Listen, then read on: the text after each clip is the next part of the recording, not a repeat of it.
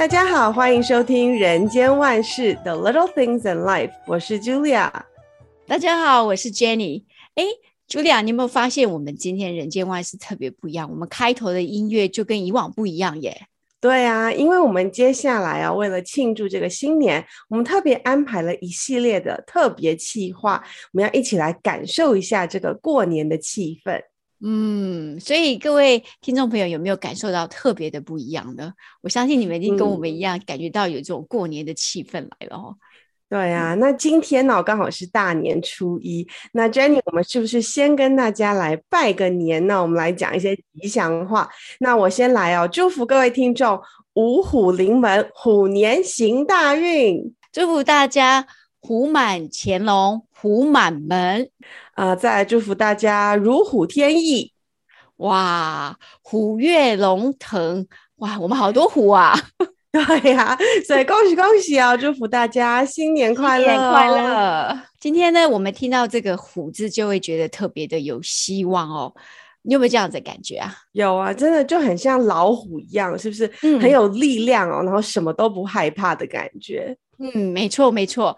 我们今天很欢喜，请到一位特别特别的嘉宾哦。真的，我们居然可以在佛光山最忙碌的时候哦，请到这位嘉宾，真的是太难得了。那现在就让我们来欢迎佛光山副住持、都监院院长、国际佛光会青年总团的执行长慧传法师。慧传法师，大家好，大家好，我是慧传，向大家拜个年，阿弥陀佛，师父吉祥，新年快乐，新年快乐，新年快乐。好，那呃，是不是可以呃，很难得机会哦，是不是可以请呃院长可以跟我们分享一下？我们知道今年二零二二年哦，星云大师他的新春墨宝是处世无畏，和平共存哦，可不可以请院长跟我们分享一下这个的含义呢？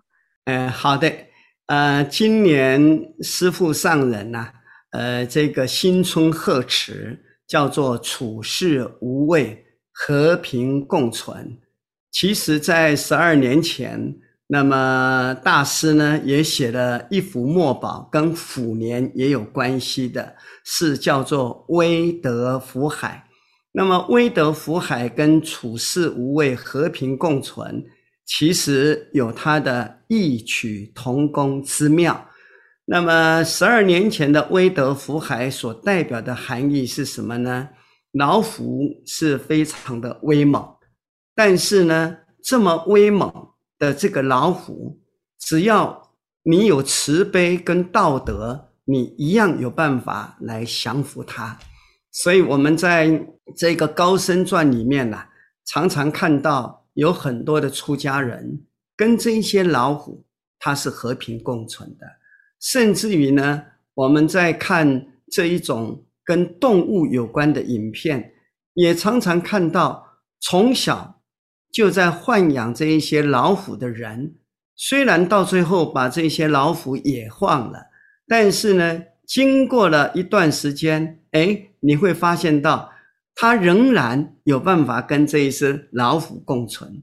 虽然他已经野化了，但是当时这一些人照顾他们的恩德，他们一样是记挂在心头。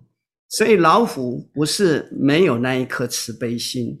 只是我们没有把他内心的那个佛心佛性把它激发出来而已。所以呢，十二年前的威德福海，它的意义是非常深刻。那将来大家如果想要更更对威德福海有所认识的话，我最近写的那一本书啊，叫《奋起飞扬在人间》，我就有特别提到威德福海，它的含义是什么？有空大家再去看。嗯，那么今年呢、啊，师父上人的这一个处世无畏、和平共存，又是什么意思？我们要先去看一下大师今年对这一个新春贺词是下了什么样子的定义哈。我现在把那个定义念给大家听。嗯，那么大师说啊，在二零二二年，信仰就是力量。让我们不再怖畏，与众生和平共存，才是幸福快乐之道。那么大师的这一句话，已经说出了你如何处事无畏，你就是要有信仰的力量。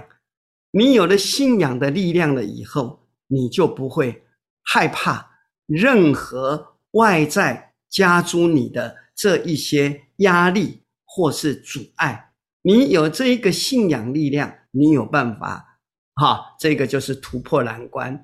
所以在呃，算去年呐、啊，我们的春节啊，在佛光山的后山呐、啊，我们布置了一个主题灯。那么这个主题灯呢，是以佛教的故事叫做五色录，嗯哼，为主要的主题。那么今年他们问我说，主题要放什么？我说仍然把去年那个五摄录，我们要放在后山。他说：“这样子重复没有关系吗？”我说：“没关系。为什么？因为它的意义太重要了。为什么我说今年的主题一样要放五摄录？因为五摄录是在佛经里面的一段很令人感动的故事，也就是释迦牟尼佛的这个前身呐、啊，他还是在做行菩萨道的时候啊，那么他是在一个园区里面。”他是一只鹿王，那么有一天呢、哦，这一个鹿王的这一个生活圈子啊，遭受到这一个国王带着军队来狩猎，那么很多的一些动物就这样跑来跑去，横冲直撞，甚至于就被杀死了。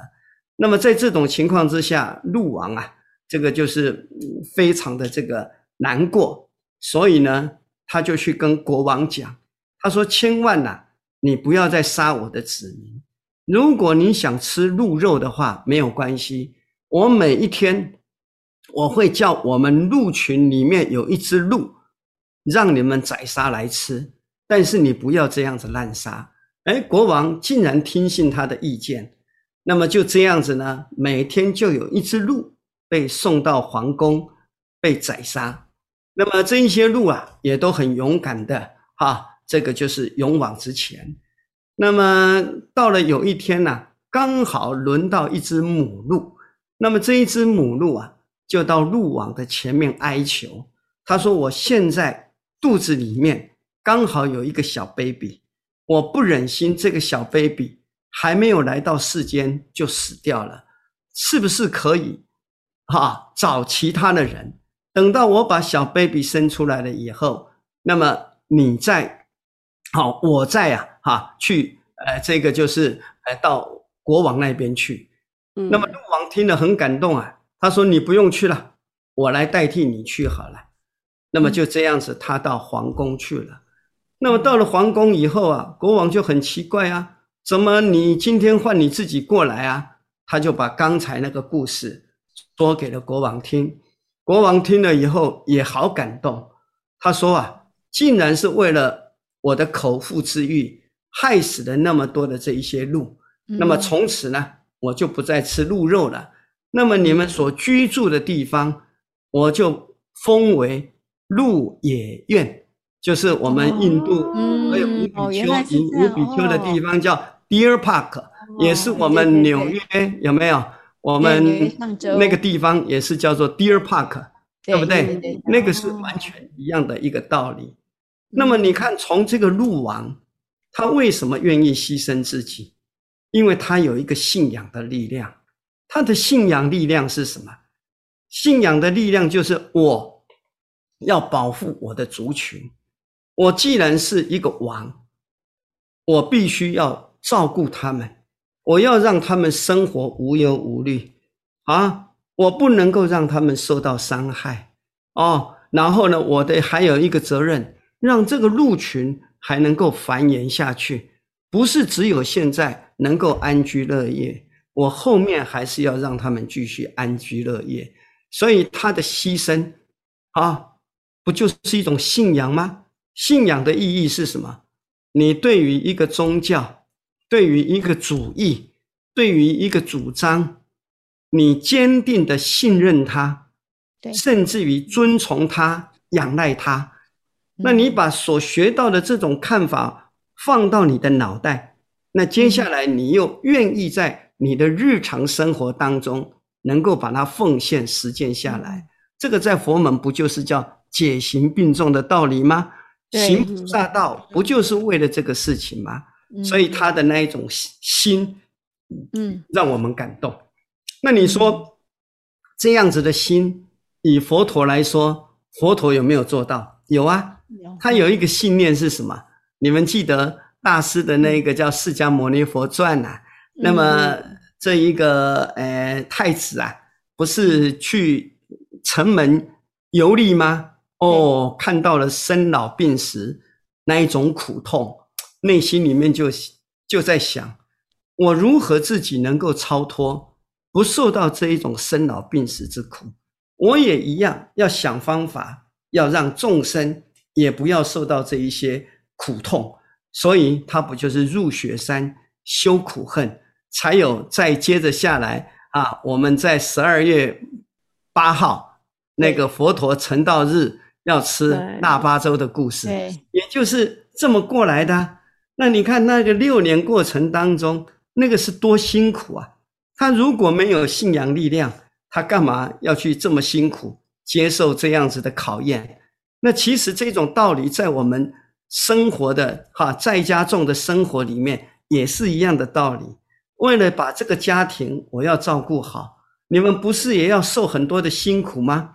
我希望能够求得更好的职业，我也必须要好好的认真去学习，再辛苦再痛苦。我也必须要把它承担下来，嗯，因为我要让这个家庭我要维系下去，嗯，那你说你们的这种精神，不就是像刚才说的鹿王，不就是有佛陀的那一种，为了一个信念，我要勇往直前，道理也是相同啦。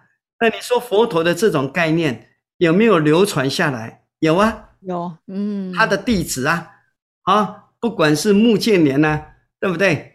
宁可。被那个罗行外道用石头把他砸死，他也不运用神通啊？为什么？他知道一个道理：神通敌不过业力。我为了这一个信念，我宁可被砸死。你看，我不要用神通，这个不就是一个信仰的力量？他才能够怎么样处事无畏啊？他的内心因为没有忧忧忧惧了，所以他才能够跟自己的内心和平共存。哎，所以和平共存不是。跟外在要跟自己的内心和平共存比较重要哎，那你看师父上人不是讲过一个富罗那尊者吗？对不对？嗯、对，那个就是到了这个叫是蛮荒的地方去弘法，那一边的人不管是怎么样子的呵斥他，或是要捶打他，他老实讲一句话，他一点都不畏惧。为什么？为了佛法能够宣扬出去，我一点畏惧也都没有。那你说这样子的一种理念来到了中国，我们的高僧传里面，你看，鸠摩罗什为了把大乘佛法，为了把法华经整个传播到这个中国来，你看受尽了多少的屈辱，甚至于啊，当时的王还要命令他跟他的表妹要结婚，这个是对出家人来讲是多痛苦的事，但他都要忍耐下来，为什么？我要把大乘佛法，我要把它弘扬出去，这一点屈辱，我宁可把它承受下来。这个就是一个什么？一个大无畏的处世无畏的精神呐、啊。那你看玄奘大师，看到经典理论不够健全，我就想方法要把理论，我要找到更周全的一个一个模式。你看就这样子，哈，西天取经，哈。碰到了这一种所谓的水，都已经整个已经没有水源可以喝了啊，甚至于已经四五天都没水喝了，他还是发出宁向西天一步驰啊，不回东土一步深，这不就是处世无畏吗？啊，甚至于你看鉴真大师六次东渡，只为了把佛法要传播到日本去，也为了承守自己的信诺。因为徒弟邀请他去，他已经承诺了，我再艰难困苦，我也要前往。眼睛瞎了，我还是要前往。嗯，处事无畏啊，有没有发现？那这个都是信仰的力量，所以变成我们今天要去研究师傅的新春贺词，一定要先去认识了解大师写的那个定义。信仰就是力量，你才能够不会有所畏惧。这一句话一定要先明白，明白了以后，你才有办法勇往直前。那大师自己有没有做到？有啊，你看当时还在大陆的时候，他的师兄啊说：“我们一起组织生前救护队到台湾吧。”结果他的师兄不去，结果换谁去？换大师自己过去啊？有没有？那大师自己过去，我也不畏惧啊。虽然那边人生地不熟，什么都不知道，那不就是像鸠摩罗什当时啊？我要到中国去，中国那边长得什么样子，我也不知道。那边的人民怎么样，我也不知道，什么都不知道，我还是要勇往直前。这不就是处事无畏吗？那你看来到台湾，结果呢，被抓去关，当了匪谍一样被抓去关。关了以后，他仍然是无所畏惧。那么甚至于呀，他在日记上面也有这么说，当时很多的人都已经辩解了，甚至于哈不再离开佛门了，到别的地方去了。那么大师就自我勉励，有一天如果佛祖叫我啊，跟我说啊，现在呢耶教啊已经当道啊，啊你如果不出家啊，我也不会怪你。但是大师告诉自己。我有一个我是佛的概念，我怎么可以轻易这样子放弃这种信念呢？你看他处事无畏，勇敢的面对所有的这一些灾难，嗯、我们今天才有佛光山呐、啊，我们今天才有办法在这边共同探讨处事无畏、嗯、和平共存呐、啊。啊，那你看当初他在弘弘法的时候，不就是被人家讲叫下来吗？警察就叫他要下来啊，他说要解散，你自己去。跟他们说要解散，你叫他们去解散。我请他们，是他们自动自发要过来的，我怎么可以叫他们解散呢？哎，所以到最后，你看警察也没办法。那大师的过程里面不就是这样子吗？后来佛光山的开山啊，各种哦，我相信大家都从大师的这一种所谓的传记当中啊，认识很多，我就不必再特别说。总之，这一些都是叫什么？都是叫做处事。无畏，嗯啊，那处事无畏，刚才我说的，它不是只有跟外在和平共存，你还要跟内心和平共存。嗯，当你碰到了这一些所谓的困难挫折的时候，你内心仍然能够保持的宁静安详。我觉得这个才是真正的重点，而不是外表的这样子的和谐相处而已。所以刚才你们问我这个处事无畏啊，哈，我想就把好多好多的这一些观点理论啊，告诉大家。那么因为里面有很多我没有办法再进一步去去探讨，因为时间时间有限啊。那我就刚才说的，那就是可以从我的那一本书叫做《奋起飞扬在人间》里面，其实我很多故事。就是把以前抢过的再重新哈这样子把它整个啊堆积起来，让大家能够认识了解。所以祝福大家新的一年能够处事无畏，和平共存。原来这个一个人的信念啊有这么样的重要。那我知道说今年呃大师送我们全球的佛光人的。信徒包子哦，我们都有拿到热腾腾的，然后我们拿到手上的时候，就是说这大师送的哦，所以其实我们心里面也是满满的这个感恩，还有就是觉得非常的温暖。那院长就要请问您说，呃，大师送这个包子的意义是在哪里呢？好的，呃，我们都知道大师啊，在二零一六年，也就是佛光山开山五十周年的时候。嗯那么就是在差不多十月底、十一月初，身体不适，那么就住院开刀。那么我相信全球的佛光人都知道这一件事情。嗯，那么说实在，那一段期间，大家也都非常的担心，也都在为师父上人祈祷，祝福师父上人能够法体康泰，能够早日恢复健康。跟我们大家能够勉励鼓励，我相信那一段大家都知道的。嗯，对。那么也就是在二零一六年，差不多这个十二月底左右，那么碰到了刚好农历的十一月十七号，那么那一天就是山上都是要早课嘛，结果早课下来了以后啊，在那个选佛场，就是云居楼，有没有？云居楼的对面，大家都有去过啊。呃，云居楼对面不是有一个看板吗？突然看到看板的前面坐了一个人，坐在轮椅上面，哦，大家就吓了一跳。结果一看，竟然是大师。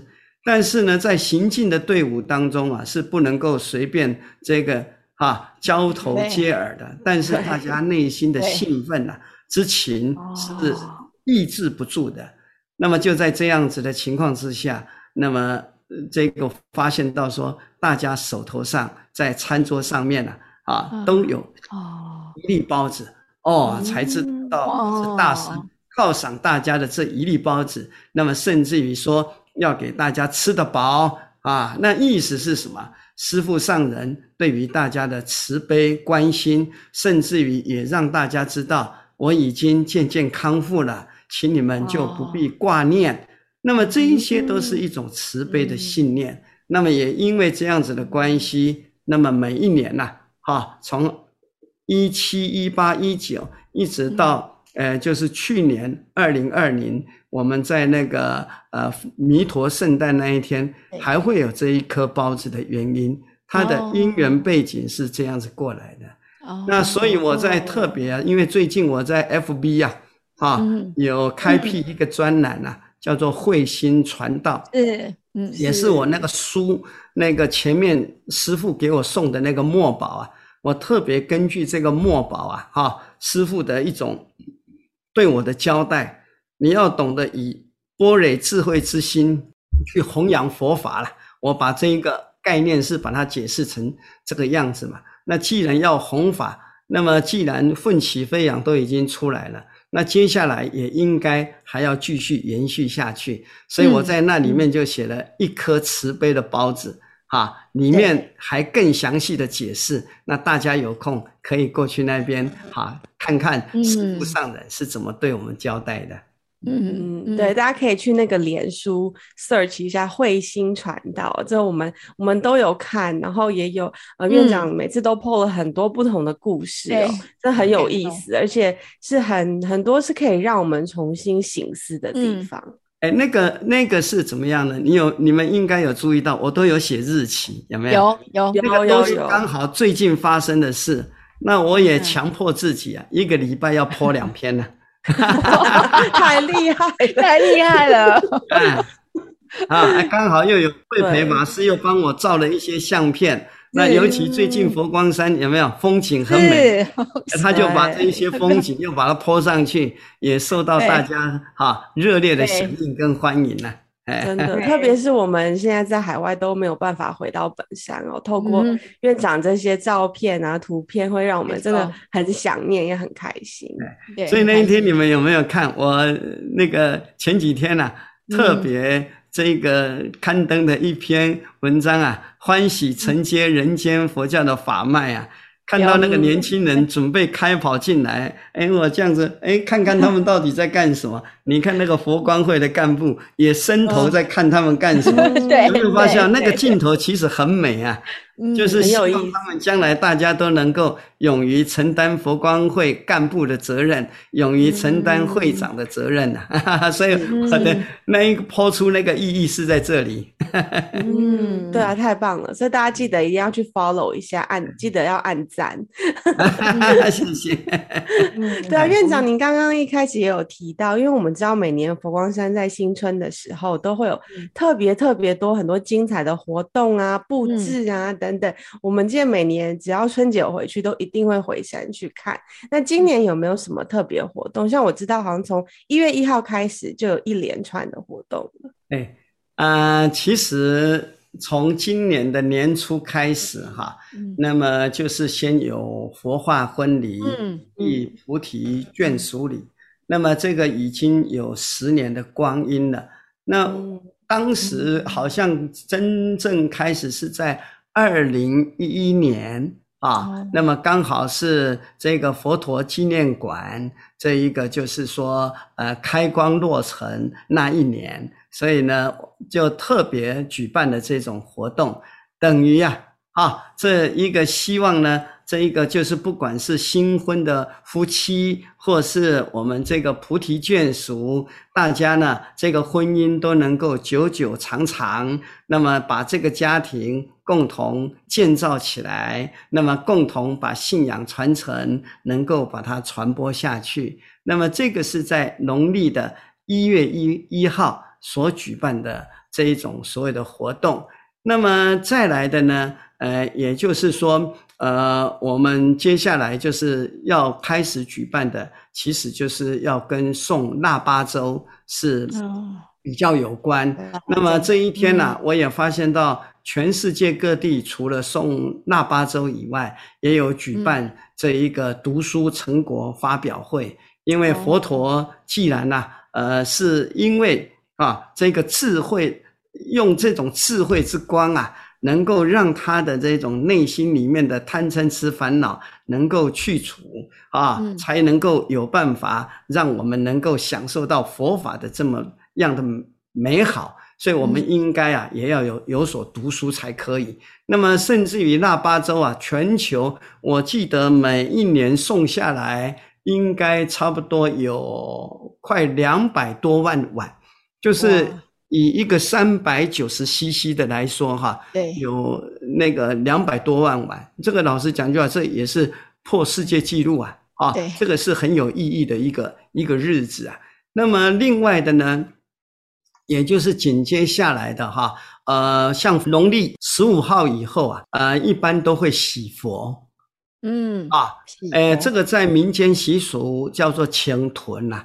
就是把这一些灰尘都清理干净啊，让这一个所谓的呃这一种寺庙还有这个佛像能够哈更加的这一种好像呃清洁。那么其实呢，在洗这个的时候，就是在洗除自己内心的这种烦恼污垢的意思。那接下来在佛光山下个礼拜会来举办这样子的一个活动。那么再来的呢，就是碰到春节。那春节啊，那最近的这个春节啊，呃，我相信呃，不论不论是在台湾呐，还是海外，大家都会比较辛苦一点，因为刚好碰到新冠肺炎的疫情，不管它的病毒是怎么变化，只要一出来的时候，几乎很多的限制就会出现了。所以呢，常住这边也是。非常的重视这个问题，像以前除夕的时候围炉，大家一起吃一起吃火锅，但是现在呢也不敢，那么变成除夕的围炉还是要有啊。诶，我们没关系，智慧与创新，这个就是不变应万变哈。那么整个社会世界整个的改变，但是我们不变的原则就是对这个传统习俗，我们一样要。坚持下去，哎，我们就改成这个，等于就是像类似共生过堂吃饭的样子啊，大家吃精致便当。哎，你看我除夕围炉，我一样照过啊。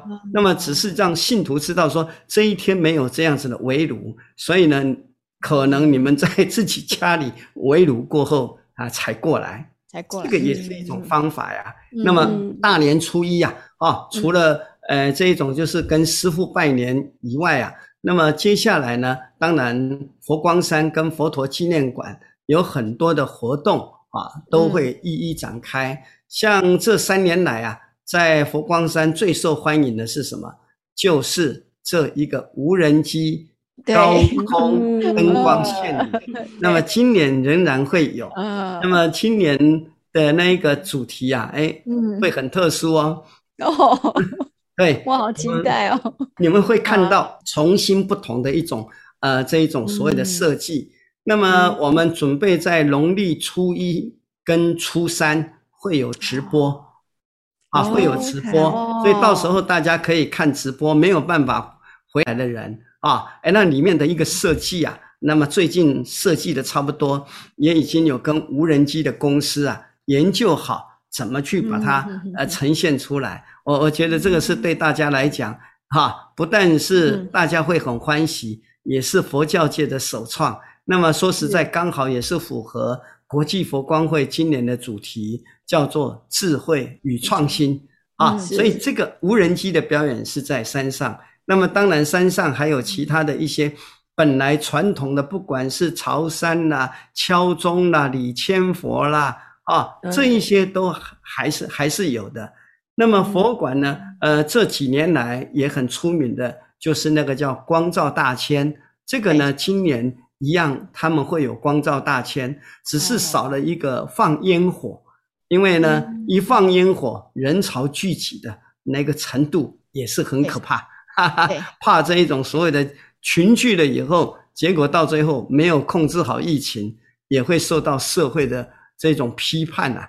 所以你看，我们在处理一件事情，不能够说自己想要什么就做什么，我们也必须要考量到常住的需要，也要考虑到社会的需要，也要考虑到大众的观点。哦，你不把这些东西综合起来的话，你随便去搞个东西，呃，接下来会出出出大毛病的。啊、哦，那甚至于佛馆，呃，那一种是海上丝绸之路啊，他们是展演是要五年呐、啊，但是那个里面的那个内容啊，真的是很精彩，把这种佛教啊啊，如何从海上丝路能够传播到中国来，甚至于传播到世界的这样子一个因缘，都能够介绍出来，我觉得这是很了不起的一件事啊。那所以呢，大致上我们就有这一些活动。那甚至于到了农历二月初一呀、啊，大家知道就是佛光山信徒相会，因为师父上人的出家日是农历的二月一号，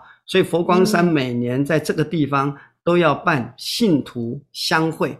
那么今年呢，而，常住虽然碰到疫情，但是呢，我们要做的信徒相会也稍微有做一些调整跟改变啊。那甚至于在佛馆。有一个宝物入地宫的这么一个法会，也是在推展啊，所以呢，我想说琳琅满目的活动，后面的我先暂时不介绍，就暂时介绍到农历二月初一啊，那给大家知道。那么，如果你们呃在当当地呀、啊、没有办法直接参与的话，哈，可以看佛光山的这一种呃这个全球资讯网的官方网站。那么其实都会把这种直播这种讯息都会把它整个抛出去。那么这样子呢，虽然没有办法回到佛光山，但是你们也可以借着这一种所谓的啊、呃、这一种所谓的资讯设备的方式，嗯，那大家一起哈共同修行啊，这个是以上简单的说明，嗯、谢谢。嗯，我们今天真的是很难得可以请到院长，因为发现真的好忙哦，对，这样接下来就会真的是。对呀。哎，原来从除夕开始一连串。我最近都在讲那个呃，奋起飞扬在人间的那一本书啊。嗯、将来如果如何刚好有有有一个什么机缘的时候哈、啊，可以再讲给大家听。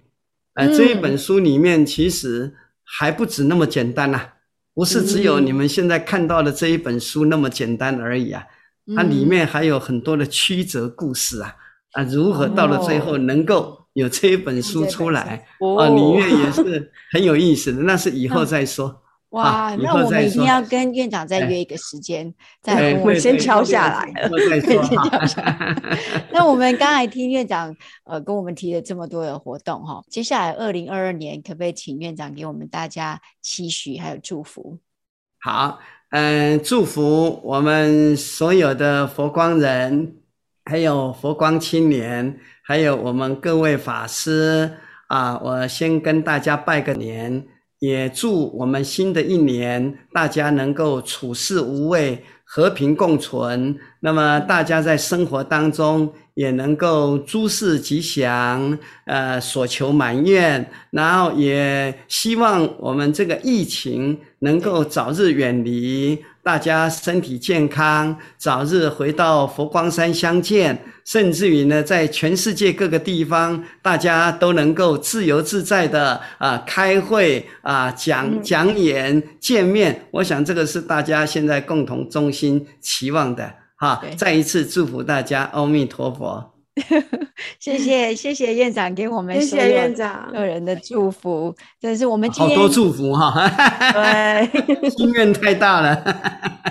那我们今天非常的谢谢院长跟我们大众结缘啊，然后在大年初一的时候可以听到院长的声音，我们真的是感觉到非常非常的开心哦。对，充满的力量跟希望，对，非常谢谢院长。对，谢谢哈，大家处事无畏，和平共存。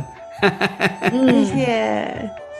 好，今天非常感谢您的收听哦。那我们也会提供呃很多呃资讯呢，在我们的 show notes 里面哦。那也别忘了可以随时锁定我们人间万事的频道，记得要给我们按赞。那如果想要更了解我们呢，也可以欢迎随时 follow 我们的脸书还有 IG。